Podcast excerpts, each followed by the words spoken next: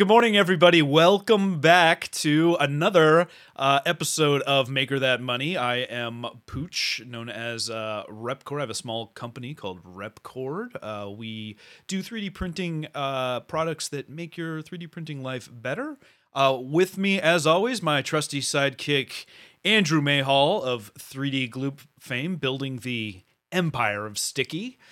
Uh, and today we have a really special guest. I'm excited about this. Uh, uh, not just um, you know a, a, staple of the community in Slice Engineering, but a, a longtime friend as well. Dan Baruch with Slice Engineering. Dan, welcome. How are you doing today, my friend?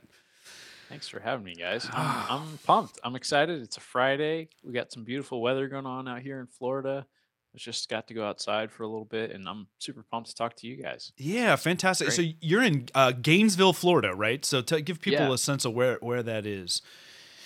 Uh, so if you look at the map of Florida and you go halfway up the state, there's this place that you might have heard of called Orlando.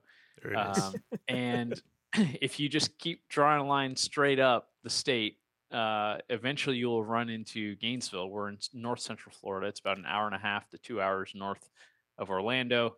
And uh, up until, I don't know, a few decades ago, there wasn't really much here. Uh, and the University there was of Florida Slice. has been here for a long yeah, time. Yeah, yeah, yeah. But uh, in the last 20, 30 years, there's been a lot of investment in um, biotech, into uh, new technologies. So the um, NVIDIA supercomputer that they're building is being built 12 blocks from me. Ooh, uh, hmm, and that's cool. The, keep it nice uh, and warm there for a long time. Yeah, exactly. Yeah, I think it's going to be in a basement what? in like a very temperature controlled area. But um, yeah, so it's it's there's a lot of really cool stuff. There's a actually where I worked my first couple uh, jobs was in a at a college was in a biotech park just north of here, and it's the world's most award-winning biotechnology incubator, uh, and it's whatever 12 miles from me. So that's very, awesome. very yeah. cool. And tell the people that may not know what is Slice Engineering and what do you do? Yeah. So what do we do? So we make components for FDM 3D printers, specifically focused on the tool head part of it, or the print head. So hot ends, heaters, nozzles, sensors, and uh, other accessories that go along with making that part of the printing experience, the actual melting of the plastic part, uh, a, a better thing. The danger bits, thing. yeah, yeah, the danger no, bits, yeah, yeah, the hot yeah. stuff, the hot stuff. Got the hot stuff. Listen, uh, we're really, we're really excited to have you. Now, what's uh, what's neat is uh, we were talking ahead of the show that uh, Slice was founded in uh, 2018. Very, uh, you said 2018, right? So uh, 2018, yeah. Really, uh, that's the same year I believe Gloop came into existence. Is it not? Yep. Yeah. so we're all we're all kind of contemporaries in terms of like when our, our companies are were all founded, and uh, obviously we're in very different places now. Now I know Dan, you you've told me what's the size of your company at this point. You've seen some pretty phenomenal growth. Yeah. So we've uh, I think we just hired our thirteenth person. Wow. Um, so that that's exciting. Obviously, we're we're growing. Very. Um, yeah. Although, you know, it's funny because uh like there's a company down the road from here that was started similar time as us, but they're like a SaaS company. There are like a hundred people. So you know, if you when you talk about growth, it's like it's all relative. Okay. It's a relative term. Yeah. Yeah. yeah. Very relative. So Dan, on this show, uh, we we talk about um, maker entrepreneur st- type stuff. We're we're both passionate about kind of like starting from uh, you know just humble hobbyist maker beginnings and deciding to make a run at things. And i think you have a lot of that same dna in in, in you and you have a co-founder uh, as well. Um yeah. are and i i don't know if this is too personal for you to share but it's like is this uh is it just you and your co-founder's name is uh chris right? Is it just the two of mm-hmm. you in terms of the ownership or do you guys have venture fund? Do you have investment from outside or is this a bootstrap for you as well?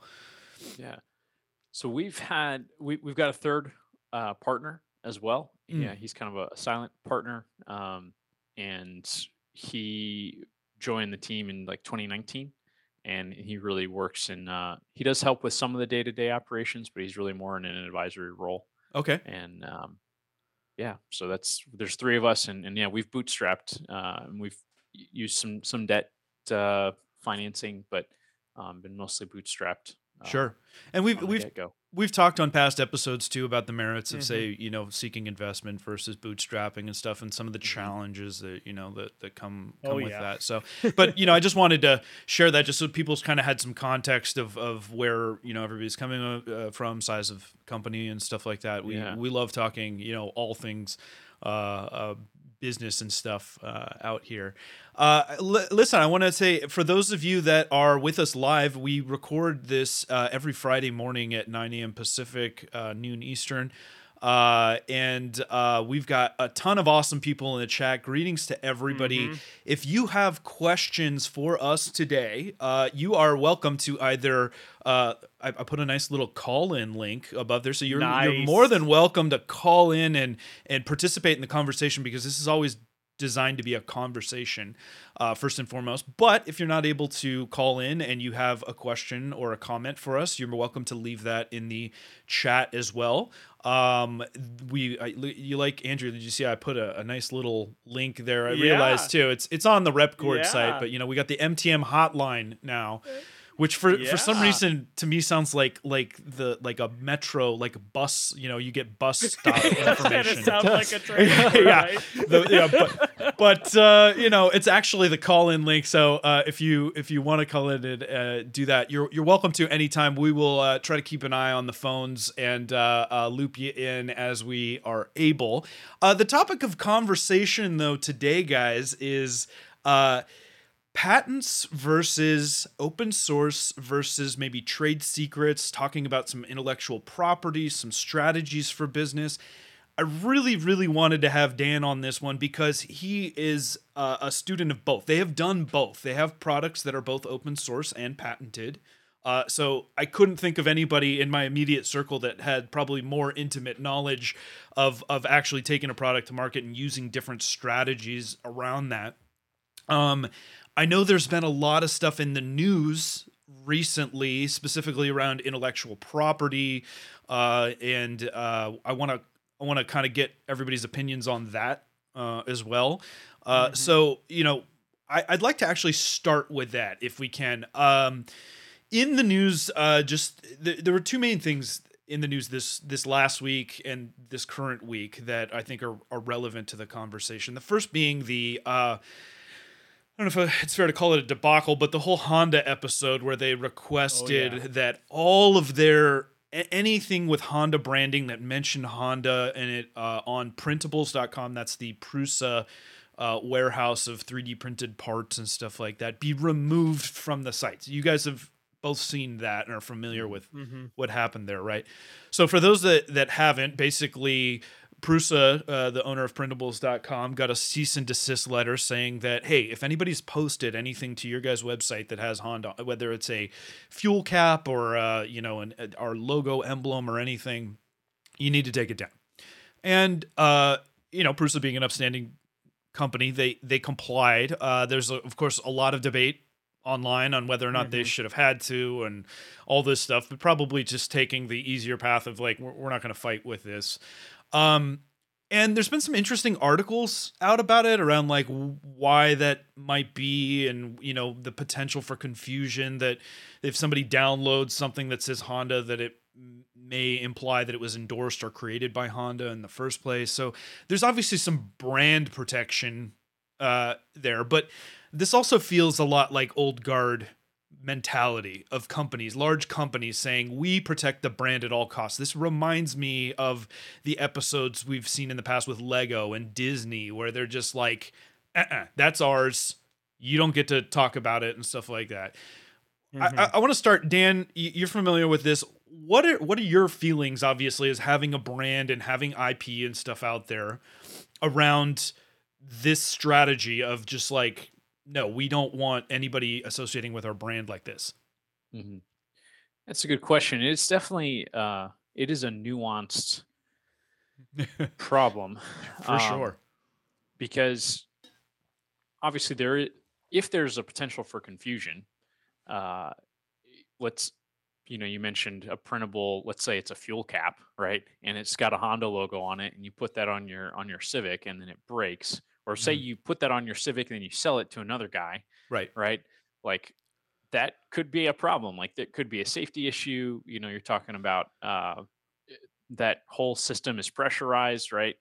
Mhm. um, there, there could be a whole slew of issues around that. Now, if uh, if you're printing a Honda badge, like that's technically Honda's property, and they invented Sure. the logo. And uh, now, if you're doing it for your own vehicle, I feel like that's a little bit of a different thing than if you are trying to sell it commercially. And that's kind of where we draw a line internally. Is uh, you know, if somebody is trying to make a profit off of our brand, that's our brand. Like we invented the brand, we Right. came up with the brand, we put all the effort behind the brand, Right. and we want to maintain the brand a certain way.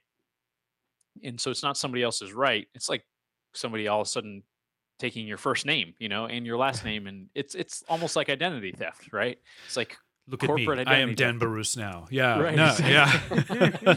um, yeah. so it's it's a that's a that's a difficult thing and you want to make sure that people are having the right experience with your brand and not having sort of a counterfeit experience with your brand so to speak so Absolutely.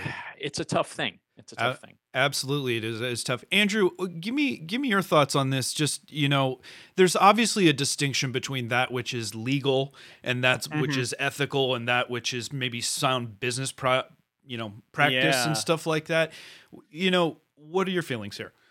Well, so I, I mean, this to me seems uh, very traditional in that this is a company that is trying to protect its intellectual property and it's trying to enforce, uh, you know, it its its status or stance on its intellectual property moving forward. Uh, you know, I, I've filed several patents. I've got several patents granted to me. Um, Mhm. I- I've never gone down the open source route, but I've also done the trade secret. Sure. The thing with patents and IP is it's tricky, uh, copyright especially. You can actually lose your enforcement of an intellectual property, you know, stance if you choose to not enforce it. right. Uh, so if you have a patent on something and someone is using it for a commercial application and you selectively choose to not enforce that patent or have a license agreement with them, you can actually lose your ability to enforce the patents globally, right? Or a, a large, a- a- a- basically against a larger scale. Same thing goes with copyright. Uh, this is actually why Apple, I don't know if you remember this back in the, you know, probably it was like 2014, 2015. Apple lost a landmark case um, for a, a copyright claim uh, with their logo in iPhone. I think it was in like Brazil or something, something in South America, because they selectively chose to not enforce it up to a point where it got large enough and it was basically slapped down and they said you you can't claim this um you know so here with Honda, I think that this is just a blanketed thing where they're just trying to cover all bases, saying, "Hey, if you're using our logo or our likeness in any way, Right. um, you know, obviously you can't do it." And yes, they probably should have selected which specific models violated these claims. Uh, blanket statement saying anything that includes the word Honda, I, I think, is wrong. Um, but I think there is, there's advertising some- opportunity too right like yeah, sure. yeah. going back to your question, Pooch, uh, you know, there's a you mentioned kind of legal, ethical, and bi- best business practice. Sure. It's like something that that we've looked at is like if somebody is making a 3D printable file with the slice logo on it or the slice name on it, we're like, awesome, go do that. You know, yeah. please. You want a brand for us? Fantastic. Yeah. Right, yeah, Yeah. fantastic. Yeah. Now, I don't want you selling that and saying that you're Slice, but if you want to print it for your own use, you want to give it to your friends, like that's fine.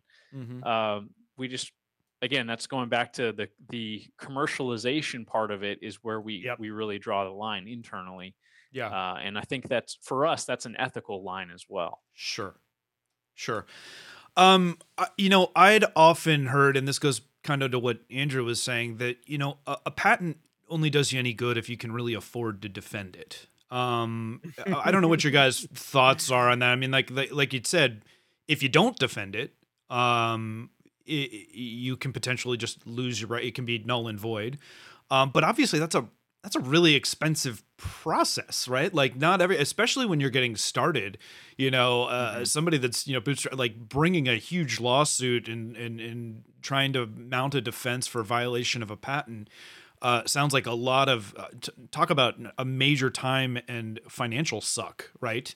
Mhm. Uh, uh, now, ha- have both of you had any experience in, in that? Dan, had you gone down, uh, you know, any legal uh, cease and desist type stuff for any So of the we- things you have patented? Pursued litigation at all. Uh, Well, that's good. Anybody.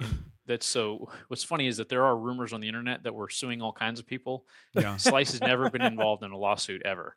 Uh, and all you know, we're putting that Like, to rest. We're well- putting the rumors to rest right now. yeah, putting the rumors Nice. to rest, and and uh, I hopefully will will never be involved in a lawsuit. Knock on wood, because yeah, it's it's no fun for anybody. Uh, hmm you know now i'm not saying if there was an egregious issue that we wouldn't pursue that path but we want to avoid that at all costs right we want to look at how do we have uh, communication how do we Sure. open lines of communication and find a mutually agreeable solution that maybe we settle with arbitration as opposed to uh, with Mhm. the lawsuit. Not only is it expensive, but it's a massive waste of time. And and uh, I've talked to I know several business owners that have been forced to go down that path, essentially, uh, or either have been sued, you know, been on the on the receiving end, or have had to uh, to sue. And yeah, I mean, it, it dominates your life for a period Mhm. of time, and it's not a pleasant thing for your mind to be dominated by. Rather No. be thinking about how can I serve my customers better. Absolutely. So- It can be a major distraction, obviously, and stuff Yeah. too. So and and and maybe, you know, does that dictate so to to kind of dive into the specifics of, of what Slice has, you know, you have uh, uh, an open source hot end in the Copperhead, very popular Mhm. Copperhead hot end. Uh, and you also have uh, your original mosquito line that that is uh, patented as as I understand it, right? Yep. Yeah, that's And- correct. and so when you're kind of making decisions on whether or not you're gonna uh, you know hold it close to the vest or you know put it out for the world to see uh, you know are those considerations in in mind like how, how do you how do you reconcile those those competing uh desires Mhm. Yeah, it's a great question. We really look at uh, like for I'll just use the mosquito in, in Copperhead because this is the examples that we have. So sure uh, mosquito we patented, but we also released under um, a Creative Commons license. So it's a non-commercial Creative Commons license. So if you want to take one and remix for your own personal use, you're Mhm. welcome to do that and that's been the case since 2018 when we when we we immediately when we launched our website posted uh, cad files for the mosquito now Right. they're not the full cad right because we didn't want to just enable everybody to go in in china specifically to go and, and rebuild this and, Yeah. and basically destroy our business so the decision there was we'd seen several people that had launched something that was new and innovative uh, get undercut by Chinese before they could even get off the ground, and and you essentially, um, you know, you lose your baby, Yeah. and uh, and that's that's no fun for anybody. And then that company that has this innovative energy doesn't come out with anything new, so it doesn't longer term it doesn't serve the community. right So Right. we knew we had to protect our initial uh, our initial product, and then once we'd gotten a little bit of momentum, we said, okay, now we're we can take some of that core technology, we can apply it to an open source product, and this is where we can open up as much as we can uh, to provide free stuff to the to the community. And you've seen bimetallic heat breaks, and which came out with the Copperhead, already used on the mosquito, but in terms of on in an open source design, came out on the Copperhead. I mean, Yeah. it's it's everywhere now. Almost everybody uses a bimetallic heat break. Yeah well We invented that. Yeah, and and I mean that uh, that has to be so rewarding and and awesome to see, you know, that that that's out there. But it, it's it's interesting too. To your point, you don't want to stifle innovation, so finding that that right balance. I really think that you guys exist in a really great space. I love the kind of the one-two punch, and we've seen others uh, out there kind of doing similar things where it's like, yes, you know, we will we will open source uh, this stuff out here, but you know, with a with a kind of the asterisk, you know, that it is Mhm. non-commercial and stuff like that. Like we don't want we we understand that we come from these, you know, innovative roots. We want to encourage that type of uh, engagement in the community, and I think the community sees that and recognizes that. And of course, you've always got bad actors that you have to deal with but um, the the the fear I can at least speak for me personally, and I have I have a very I feel like silly product compared to some of the technical stuff that these two do, but um, you know for for like Repbox and stuff like that, I've been asked a lot of times like, hey, is this an open source product? Can I get the files? Can I cut my own? Can I make my own? Mhm. And um, for the box specifically, we don't we don't just like give everything out. Now, if I have a customer request something like, "Hey, I want to do a customization, like can I get a thing in the back pan?" I'm happy. I'm more than happy if people are, you know, asking and wanting to, you know, innovate or they're making that request.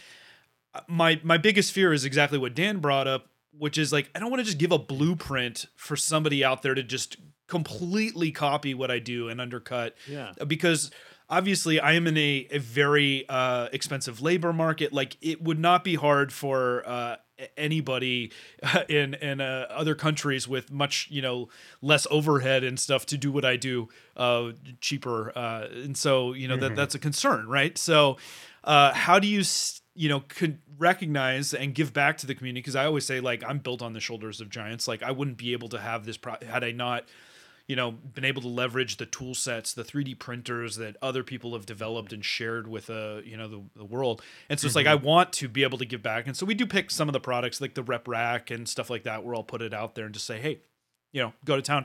You know we'll put our branding on it and i'll say i appreciate it if you leave it on there even though you're not Mhm. required to via you know open source because it, it helps bring eyes. Uh, also we always say if you don't want to make your own because you don't have the time or you feel like it's not worth your time uh, here's here's the link and come come buy from us and we've had a ton of Yeah. support that way and i find i find that to work really well i think that's a cool strategy so you know it's like give a little keep a little i don't know what Mhm. what what, are, what are your thoughts guys You- You mentioned uh um you know removing the branding. Why not have why not distribute under an attribution license where if somebody is using your model, they have to give attribution. So? I, I as I understand it, and I've I've spent a little bit of time looking into it, but if if I want to allow remixing, right? Like if I Mhm. want people to be able to develop and uh, so for example, the rep rack that we released that's been just really popular and it's just it's literally just some brackets with EMT tubing as support shelving. And um EMT is just the reason I chose it is because it's absolutely, you know, ubiquitous here. You can get it Right, it's everywhere. everywhere. It is it really, I think, a good bang for your buck in terms of cheap and strong. Uh, Mhm. and but it's not as common in say like Europe. And so they were like, Mhm. well, we actually have a standard by which you know I we can get these wooden dowels more easily or this different pipe easily. Uh, and I'm like, that's great. Here's the file. And if I want them to be able to remix it, uh, my understanding is that if I if I want to allow remixing culture, I can't say, well, you can remix, but you have to keep the brand on there. It's either it's all or nothing based on the current Creative Mm. Commons standards. Uh, somebody in the chat, if you know different, correct me if I'm wrong, but Yeah, yeah. pl- I, I'm I'm curious to know that as well because yeah, uh, yeah, with the remix, I don't see that attribution. I guess maybe is different than branding as well. So we, maybe Yeah. we're we're Mhm. talking about Yeah. two different things. So so maybe th- there is still put their own attrib- brand, there is still attribution. Yeah. yeah. and you do, I think you do have to still share. There's still terms of that and stuff to it. But again, I haven't spent a lot of time really digging in on that. I think a lot of other people may know more about that. Um, Andrew, I mean, Yeah. What what decisions are you know you consider you you mentioned that you guys just you do trade trade secret type stuff like Mhm. uh you know coca-cola uh, is famous Yep. for trade secret right they're like we're Yep. just not sharing the recipe that's a great way Yeah. to keep it private right how does that weigh into the conversation here Absolutely. So, well, you know, you, you actually mentioned something about, you know, your rep boxes not giving the blueprint out, right? Yeah. Um, and, y- you know, for someone to copy. And that's actually what a patent is, right? A patent is a detailed blueprint of what it is that you've created, um, you know, down to how you make it, what makes it special, all of the details about it. Um, and you disclose that. And as a part of that disclosure process, you get essentially a, a, a, guaranteed monopoly, if you will, um, over the course of you know set number of years, depending on Sure. where it's filed. Um, and the reason why the patents came about was to prevent essentially from people being innovative and then owning it and never sharing that innovation with the world, right? To build off of and continue development.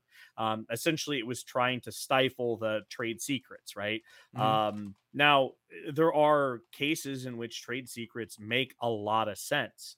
Uh, specifically when it comes down to say you know an adhesive chemistry and physics don't change right It- like they're they're universal laws um and you Says could you. patent essentially well you could you Doesn't mean we're not trying.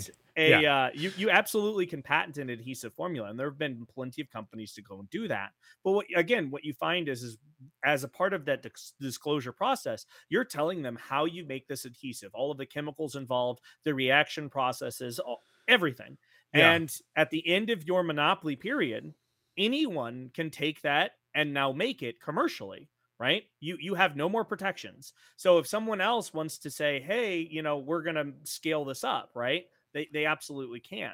And it doesn't matter whether or not you know you you were the original inventor. So with a trade secret when things don't change like you know chemistry and physics don't change it makes a lot of sense to say well we're not going to release this information. We're not going to release all of the steps of how we make it. Sure you could absolutely take our formula and send it to a lab reverse engineer it get the end compounds Right. what you're missing is all of the steps in between to get to said compounds right? And you know there there are benefits to trade secrets but yeah you know it's also it's like well it's very closed off right? No one knows what's in it um and you know like say for instance we go belly up or something happens Mhm. where does our innovation go most of the time it's just going to go away right unless you are able to build a long lasting company that's able to continue carrying it forward into the future Sure. um you know we evaluated patents early on and and again we just came to this determination that it's like it it doesn't make sense for us because sure while we could while we could patent the formula and we can you know hey this is the really cool you know way in which we actually synthesize the polymers um at the end of the day if we can't defend it right against a giant company that w- says well you know you're actually patenting something that we've invented long ago that we didn't release um you know you have to do cease and desist because that's still a potential option Mhm. um it gets really hairy then it doesn't make sense for us to do that yeah. um yeah. no, so- makes sense. i know that was a long-winded answer but no, I mean, uh, these are all considerations that I think you have to take, and and it's one of these things where it's like there is no right or wrong answer. There's there's different paths to take, and and there's you know different potential pitfalls along the way.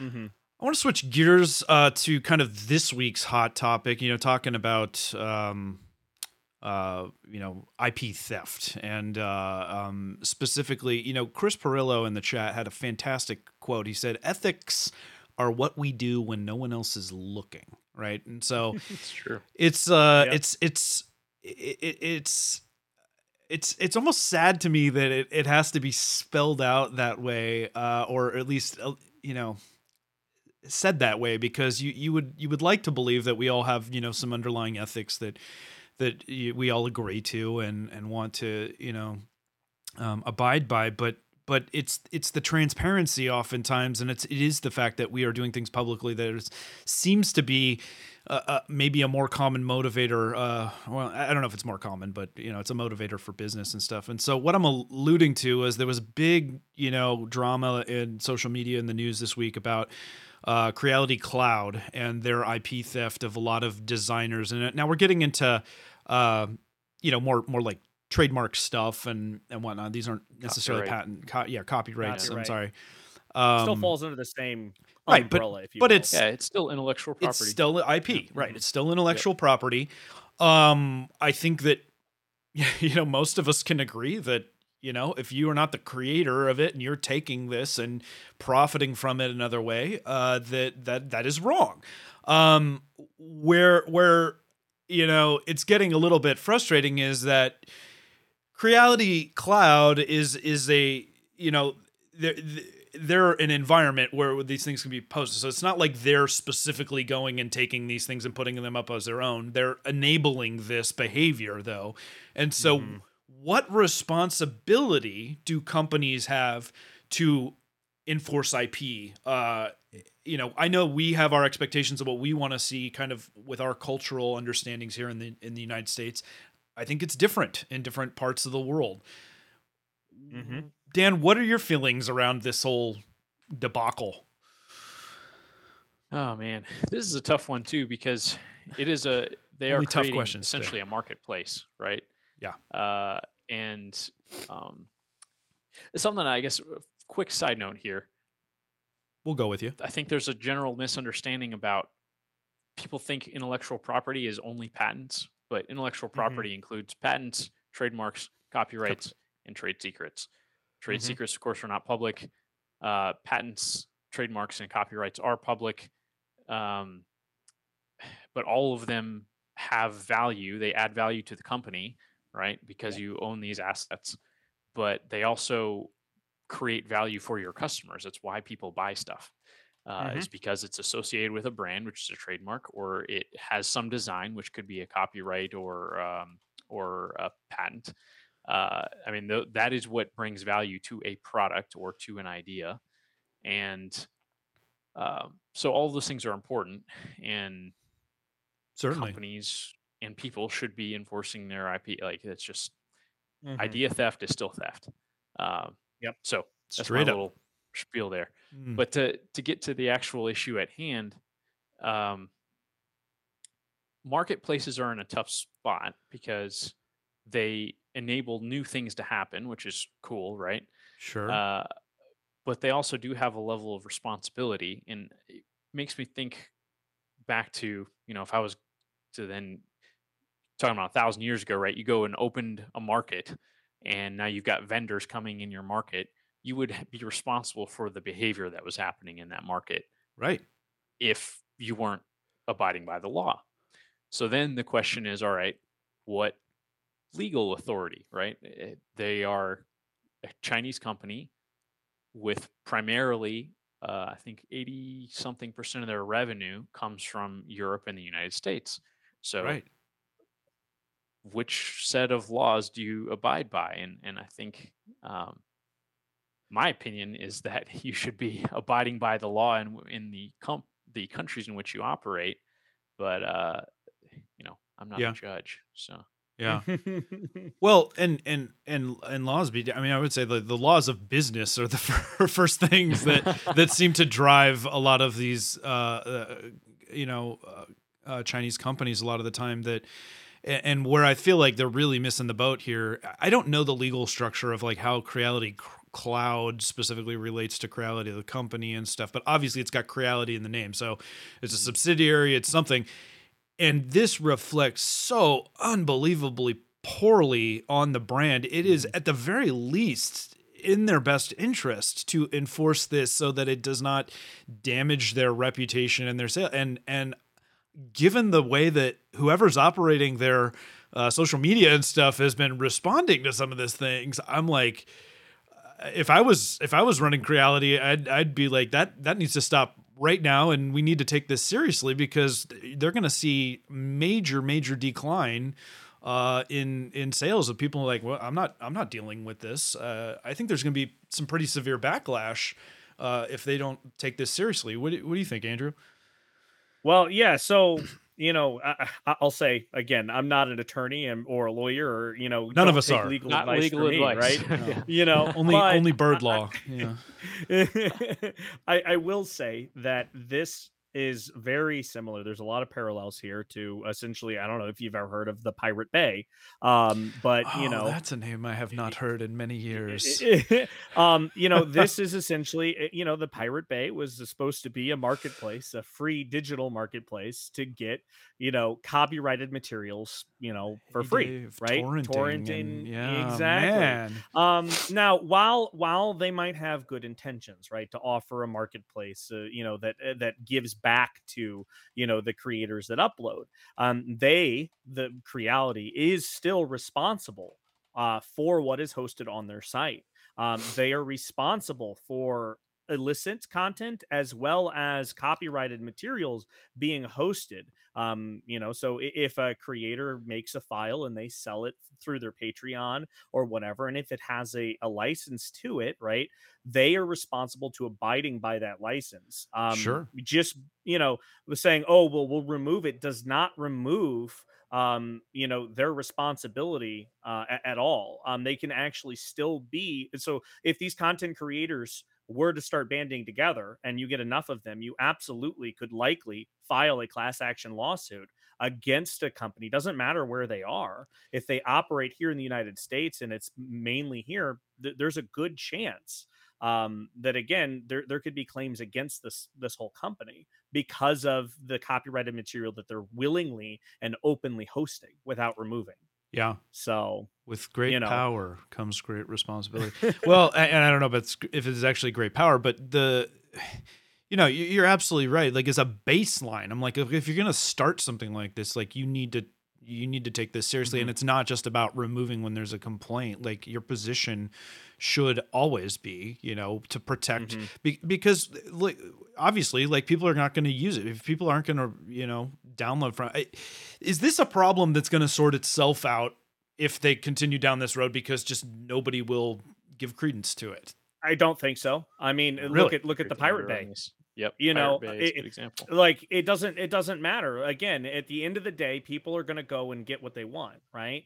um even if even if they understand that the content creators that are making these files uh, have licenses and want you to basically buy them if they have an option to get it for free while you and I and Dan here might be like, okay, well, yeah, we're going to go support that content creator. We're going to go buy an official copy. There are still many of other people that won't do it. Millions. And then also there's a there's also millions of other people, as Dan says, that maybe not even know will knowingly actually do this. They're just like, oh, hey, this is cool. I'm gonna go ahead and download it. With the influence that Creality has, again, the argument I think can be made in such a way that they are they are actually skewing a lot of you know a lot of these laws and regulations to pe- and, and distributing this to people that don't know any better that don't know they're actually violating a copyright law um, because again owning owning a digital model right? That was released under a copyright uh, with a license that says you had to pay for it. Just yeah. owning that makes you liable as a person. So if you go to Creality and download a paid model for free, you, the person, are now liable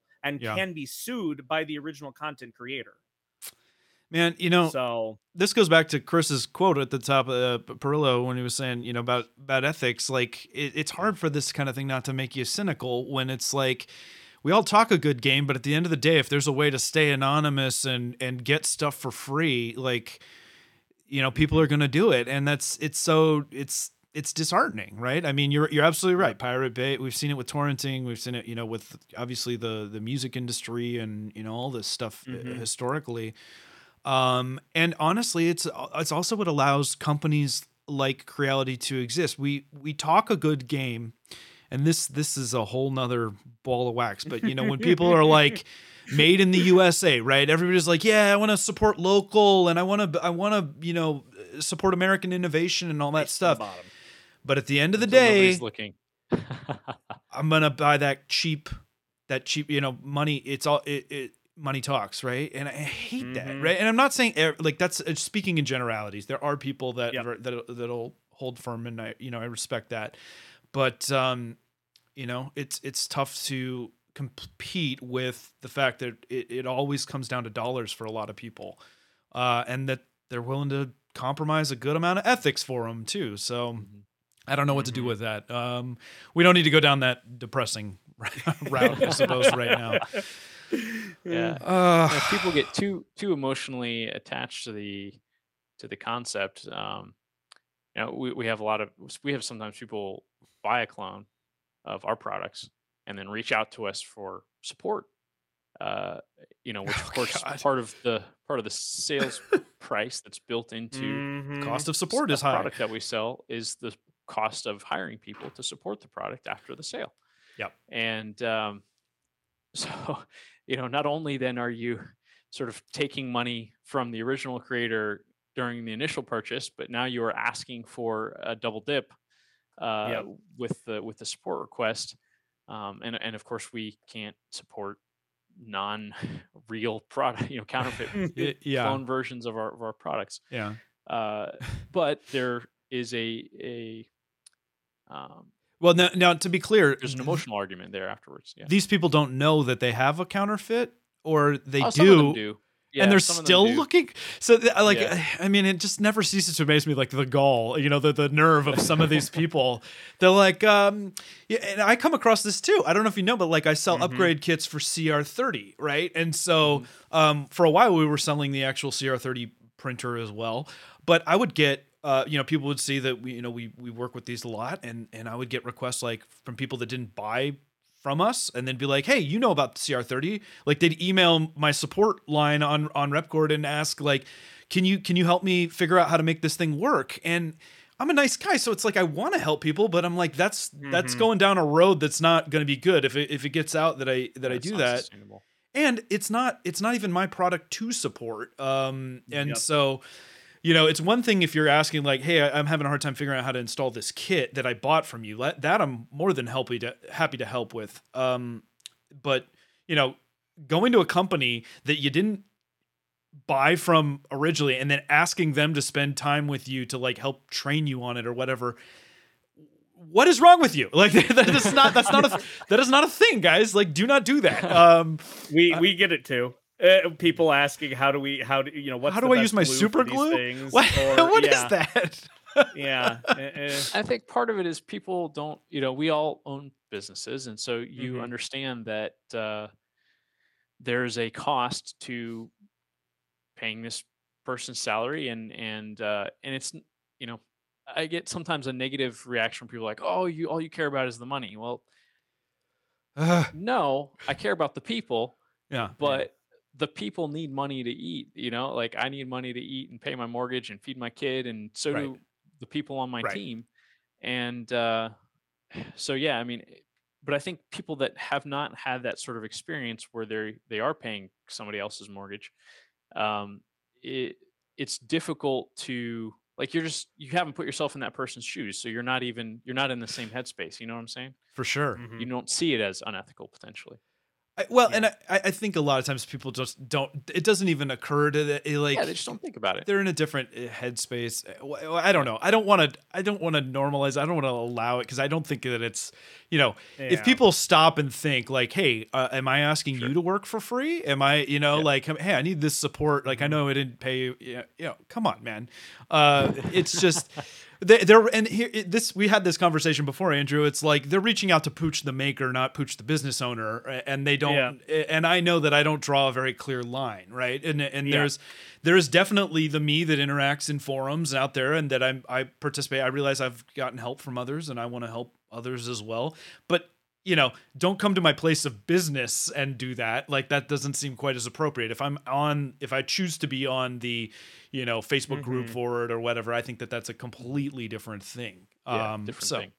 yeah, so you know, we can leave that for now. There's um, um, there's a lot of interesting stuff out there. I want to I want to draw in a uh, um a question from from Adam at Power Belt 3D. Um, Mhm. he asked, "What are some of the Hey, potential? Solu- yeah, wait, hey, how's it going, buddy? Yeah. See you. Thanks for joining us today. Um, what are some of the potential solutions to something like the Creality drama? Is it strict licensing? Do we require a valid email to download anything so that you can track people down? What ideas do you guys have for fixing the problem? That's a tough one. we only take tough Yeah. questions here, Dan, if you haven't noticed that. Yeah. Um Hmm. You know, I, I would say that I think the I think the bigger issue isn't really tracking down who's like I, I don't think the problem is people downloading the models, right? That that are that are uploaded illicitly, right? Uh, and I'm using illicitly uploaded as, you know, copyright material being able to be freely downloaded. I, I think the issue is is allowing that copyrighted material to be hosted to begin with, right? Yeah. And you know, Creality should not allow any uh, you know any anonymous uploads of any copyrighted material, regardless, right?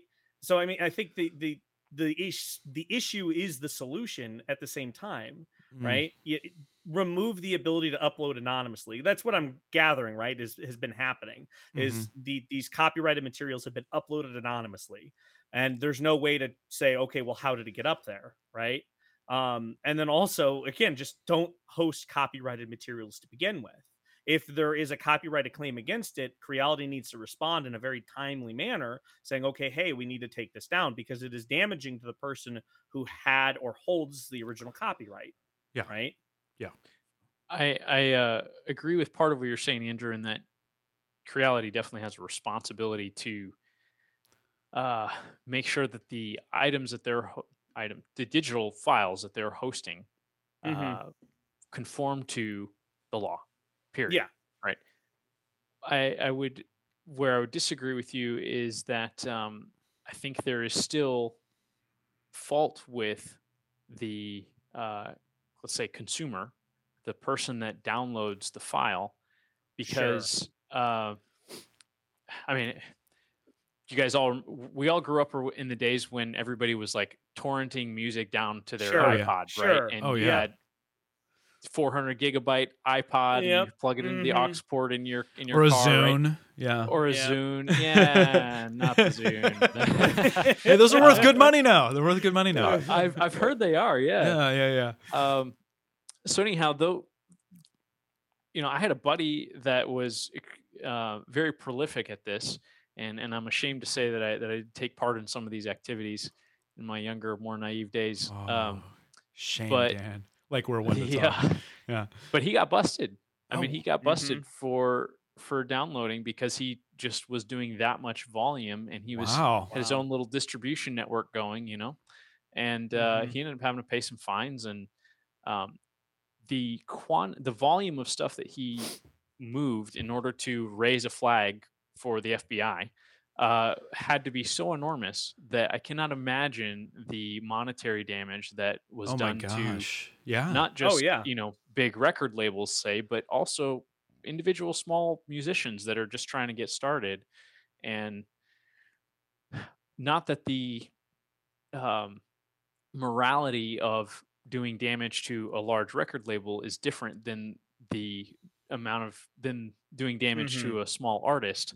The morality is the same. It's still wrong, right? Yeah. Yeah. But the effect is larger uh, to the individual artist than than to the big record label. Sure, a- and, I yeah. I completely agree with you, Dan. Like I, I agree that the big issue still here as well is the people being able, you know, downloading it and knowing it. But I think Mm-hmm. that there's also something to be said for people that are buying these Creality machines that don't know any better I don't know. Yeah. right A- and and Yeah. that's the thing like i, I want to believe in the good nature of people that if you know hey they, they they realize that this model is copyrighted and should not be available for free that they would obviously not do it and you know stop downloading it or delete it or, or go to the original creator and bi- give them you know what they're rightfully owed but Mhm. you know it's hard to control that it Um, is hard.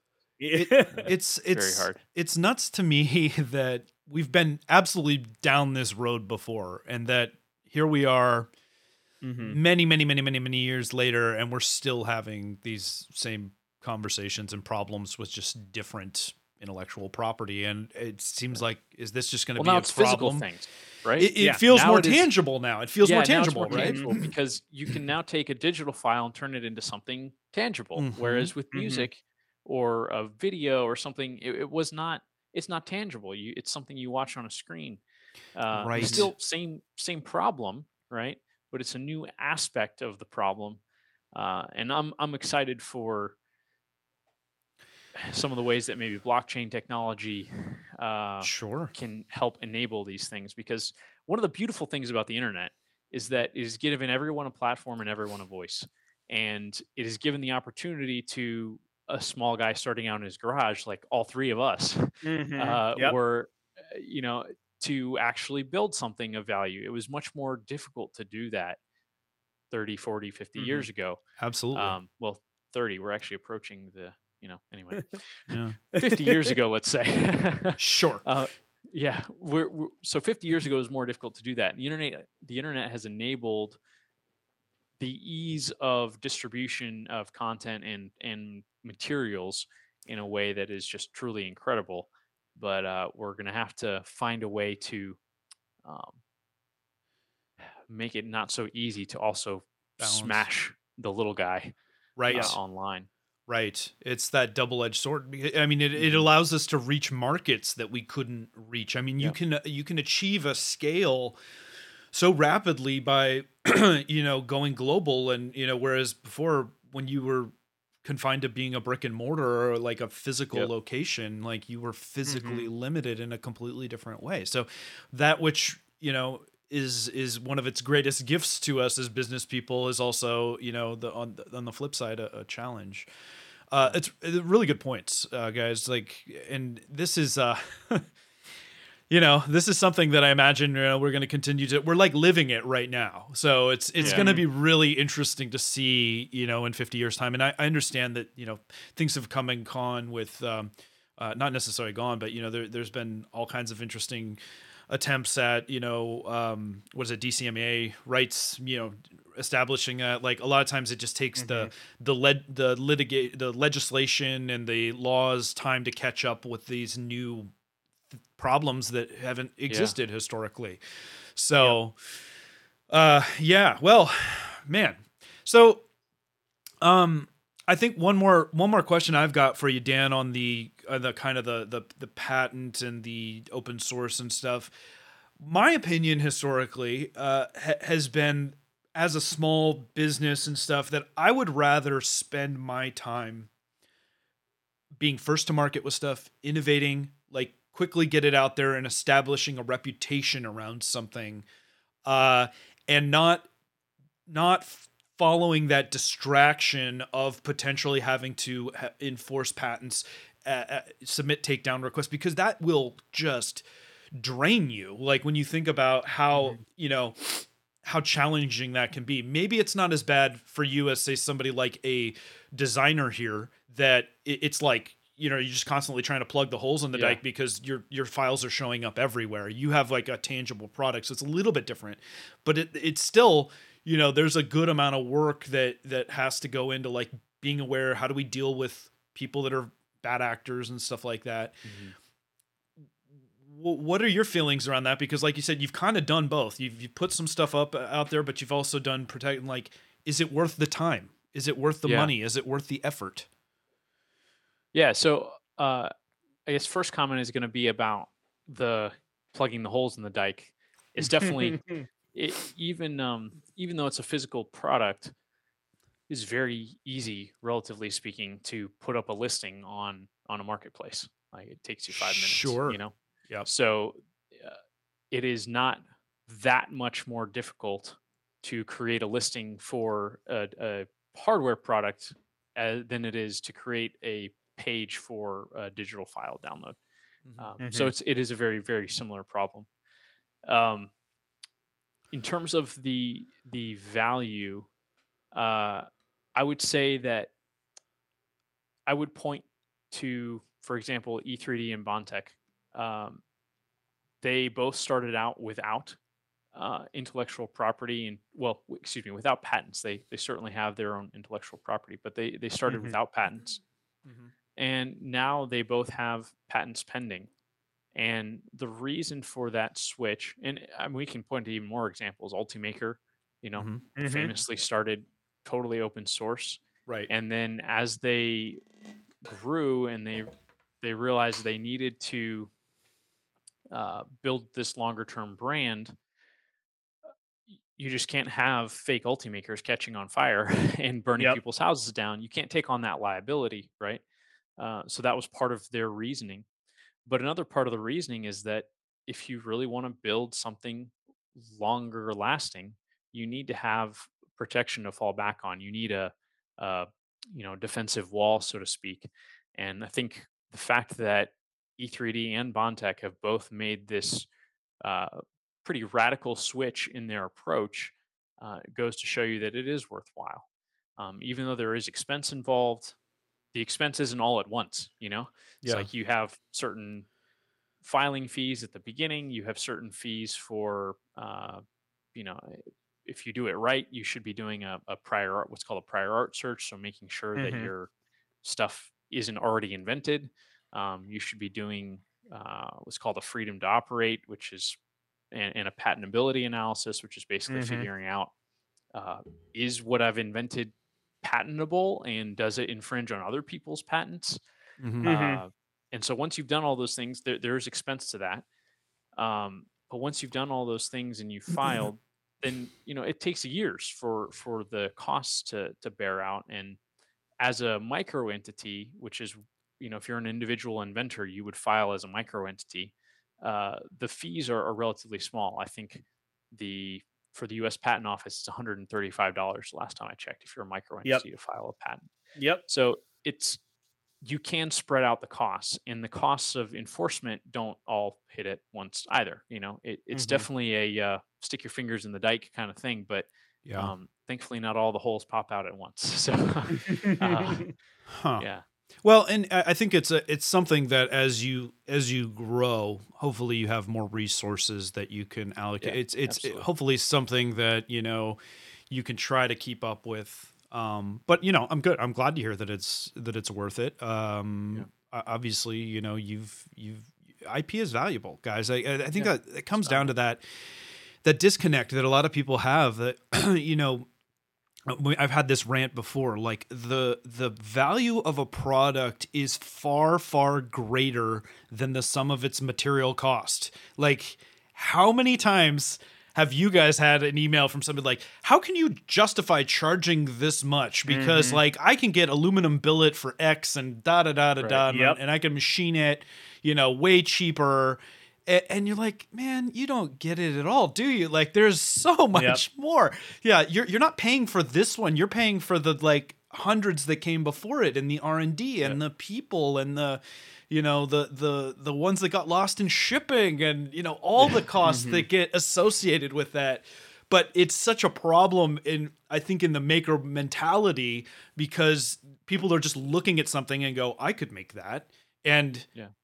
That's also why I think Mhm. a lot of people that are trying to get a start in business as a maker fail because there is a huge difference in making one of something and a thousand of something or 10,000 Oh, yes. we can all attest, right? But Yes. that is not a very obvious thing I think to the person that's in their garage still making their own stuff.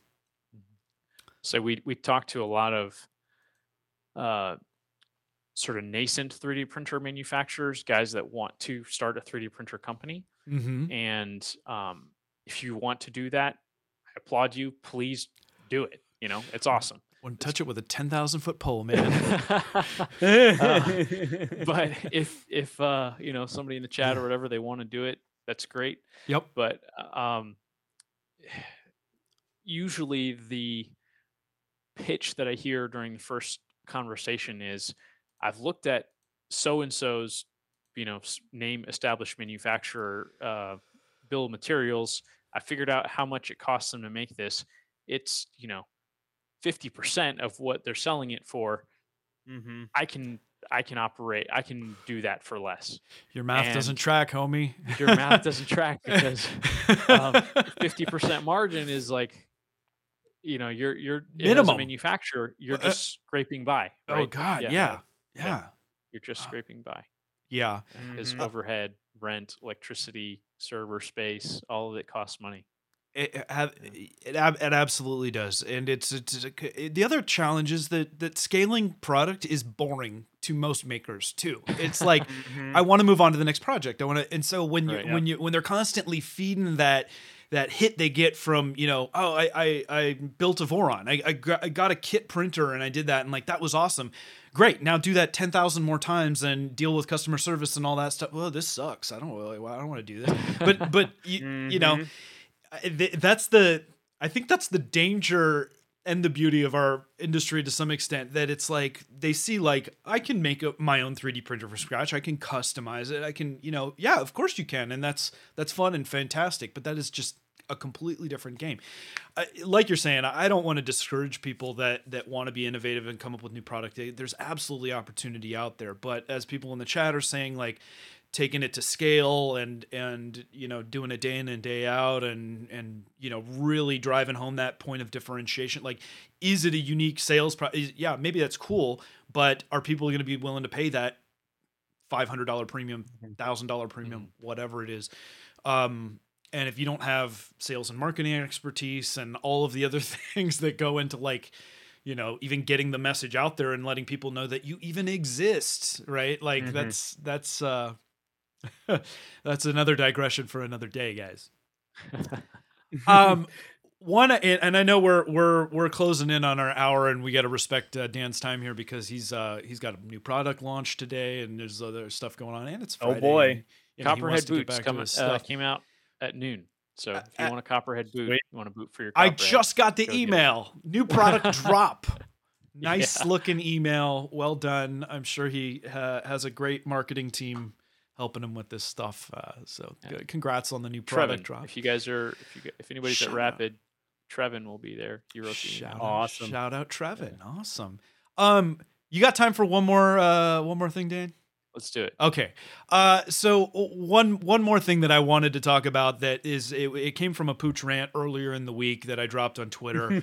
uh, it is a uh, a term uh, that is so unbelievably. Co- speaking of marketing, co-opted by marketers in the 3D printing world, in the probably in the manufacturing world, and in, in a lot of uh, different places.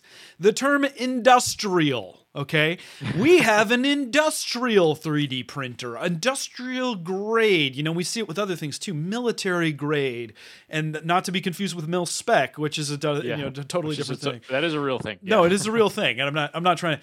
But but uh, the term industrial, I think that you know marketers love it because it's like okay i want to i want to draw this distinction like like this is this is the thing that everybody wants to have that it's like it's built super tough and it's going to last forever and um you, you know i think that that means completely different things than just you know the the parts that are that, that are Mhm. a, let's just say a 3D printer right now are made of. Mhm. Um, but I, I really hate seeing it used out there and then I look at it and I'm like, that's not industrial at all, at least not my understanding of it. So when i my first question to you is when you hear the term industrial as being an industry, as kind of having an understanding of manufacturing and the tool sets that are used, what does industrial mean to you? And what are your expectations of something that is supposedly industrial? Yeah, that's a good question. So the thing that actually pops into my mind is uh, a phenomenal marketing campaign that Ford did years ago, and it was the built Ford Tough, and it like Yeah. dropped this big steel plate onto a piece of concrete and like cracked I it. need to, I need to drop That was steel. Yeah. brilliant. Yeah. Yeah. um, oh, and they stamped it. It was like stamped, dropped, crack. You Yeah. know, it was, it was really well done. Yeah. So that's what that's what I think of when I think of industrial. I literally have that mental picture. Um, when we use the term industrial, we're typically talking about a market, actually, a market segment. So some of our customers are in uh, industry in the sense that they're in the medical industry or they're aerospace or they're, um, you know, government. Uh, so that that's typically where we use it. Um, we do have a product that we use the term industrial in, and Yeah.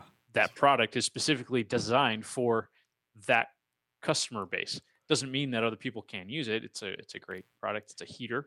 It's not Um, a silicone uh, boot. It's a heater. It is not a silicone boot. Yeah. Uh, that is not. I would not call that an industrial product. It's not an um, industrial boot. Yeah. But uh, it's not steel toed. If it was steel toed, You should make a steel toed boot. That'd be pretty funny.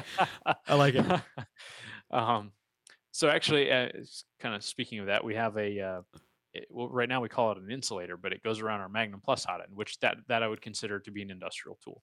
Okay. So that is a a hot end that is built for many many. I mean, we're talking about thousands of hours of use on uh, the first app. One of the first applications of it was actually on a robot arm at a university in Germany. So okay. that's an industrial use. The whole setup was once they commercialize will be sold to automotive companies, um, which is an industrial use. So okay. So I like think that's used used in manufacturing then would be yeah, used in criteria. manu- that's Okay. great. okay. Awesome. Okay. You're in Mhm. marketing. I dabble. I dabble. You dabble. Yeah. Yeah. So okay, so used in industry, obviously you brought up uh, reliability, maybe like mean time between failures. That's a metric Yep, that a lot of times. absolutely. So high mean time between failure. Okay, so so Mhm. obviously we think reliability. Andrew, what are you thinking of when you hear industrial? Yeah. I, so I, my thought is immediately mean time between failures, MTBF, right? Mhm. Um, and that would be an incredibly high, you know, MTBF. Uh, you know, my previous startup, you know, we developed server platforms for specific use cases in big industry data center appliances. Right. Uh, Right. and you know, there are, you know, like each industry has you know requirements or specifications that you know are are i guess standards you want to hold yourself to um so yeah when when i hear the term industry it's it's really working towards a standard or a classification of some sort maybe it's used in manufacturing maybe it's used in big enterprise solutions data centers that sort of stuff but you know i think the term hardened kind of goes along with industry right or industrial uh it's it, it it's not just again a consumer product that you're going to go to Walmart and you're going to buy, right? Right. Right. you know. Right. Um, I think there's a couple. So I think reliability is is one of the reasons that marketers tend to co-opt it the most. They want to imply Mhm. that there's a there's a level of reliability. Um, a lot of times you look at some of these things that are quoted as industrial grade, and they're using the same componentry that we see. Maybe they use some Mhm. ball screws instead of you know standard, you know, um, what is it, Acme rod or wh- whatever. Um, y- you know, so maybe some higher grade componentry, but um, in my opinion, if I'm in manufacturing, if I'm robot manufacturing stuff like that, it goes far beyond just like the actual thing. It's about what are the support structures in place that when this thing breaks, like like is it installed? Like did it cost me this much? Do I need to have somebody come out here and fix it for me? Yeah, maybe I'm going to pay Mhm. for it, but like those solutions, I I think uh, you know to think back to the industry you're talking about the the server the the data world like you know we Mhm. see these um SLA agreements and stuff like that that that are in place to Mhm. support the thing when it when it go because it all comes down to return on investment when you're a company and all Yep. that stuff like yes i want it to be reliable i want it to not break on me but i also need to know that i can be up and running again as quickly as possible once Should something should happen. something Yeah. happen because Yep. nothing is completely bulletproof right it's just like having Yep. some structure in place and then i think there's a degree of compliance and some stuff that like uh safety considerations like we you know we think about emergency stops and light towers on industrial grade equipment that you don't really care about Mhm. when you're running in your house but uh maybe absolutely necessary for you know having operator safety and stuff like that and so obviously there there's a there's a a big distinction and stuff but i don't know do, am i am i just overreacting or do you feel like that term seems to be really overused uh, or not accurately used There's so many terms that are overly used. Yeah. Come on now. yeah yeah I would say uh, we've certainly, in my I, in my opinion, it is overused specifically in the 3D printing space because we have a lot of. Uh, you've got sort of the, the two original big companies, right? 3D Systems and and Stratasys, which Stra- yep Mhm. uh, were building and still build industrial systems. right Uh, Their customers are the Boeing's and and uh, you know BMWs of the world.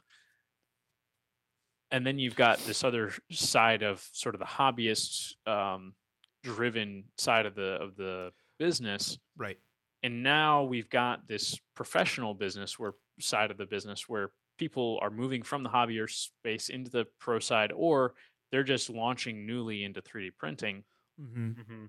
and so there's a desire there for more reliability right but without the price point of say quarter million dollar machine Yep. so sure it uh so like I a pro like a what's driving it. prosumer prosumer space it's the prosumer market Yeah. yeah, Well, and and the need market. to draw some kind of distinction, right? To justify that you know if we want to do it's it's kind of a sad state of affairs, but like look at there there aren't really that many, you know, American 3D printing manufacturers that are in a prosumer level uh, or certainly not in a hobbyist level anymore. Yes, there's Stratasys and all that stuff. And I think a lot of people look at those machines and they go, "Well, you know, they still have FDM machines that are effectively doing a lot of the same stuff. Now, obviously, there's a lot more to it than just like I've got my hot end, I've got my you know uh, steppers or my my motion system and stuff like that.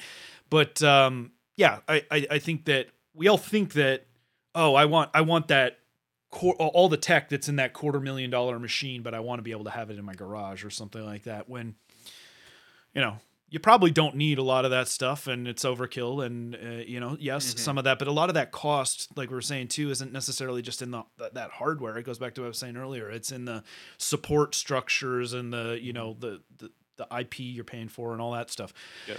so um you know it's it's interesting but uh that's again could one another topic we could go on for Oh, yes. quite some time on quite some time on Dan, we're gonna let you go, buddy, because uh, I know you you got your your Friday to get back to. Uh, I want to thank you for your time with us today, uh, fielding uh, the the questions. I want to thank everybody that's been in the uh, live chat. Uh, if you're listening it's back on the podcast, it's been a fun, fun conversation, fantastic conversation.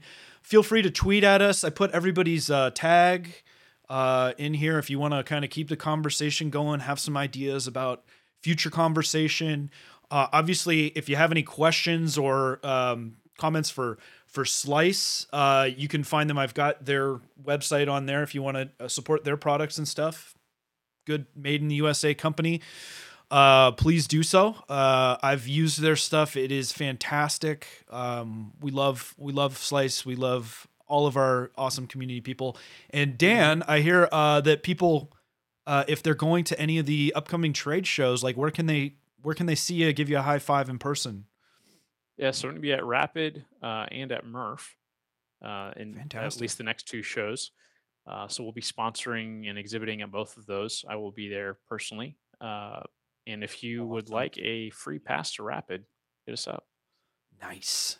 Look at that. See that don't don't don't act like you guys don't get some value from you know being with us here. You know, free passes to Rapid. Come on. Yeah. Fantastic. Well, listen, man. Uh, thank you so much, uh, Andrew. Thank you as always for being just such a great cornerstone of the conversation. And uh, this has been this has been a lot of fun. Thanks, guys, for tuning in. Uh, that's a, a wrap on another Maker That Money. Uh, we will catch you guys next Friday. Everybody, have a fantastic weekend. Talk to you soon. Ta ta.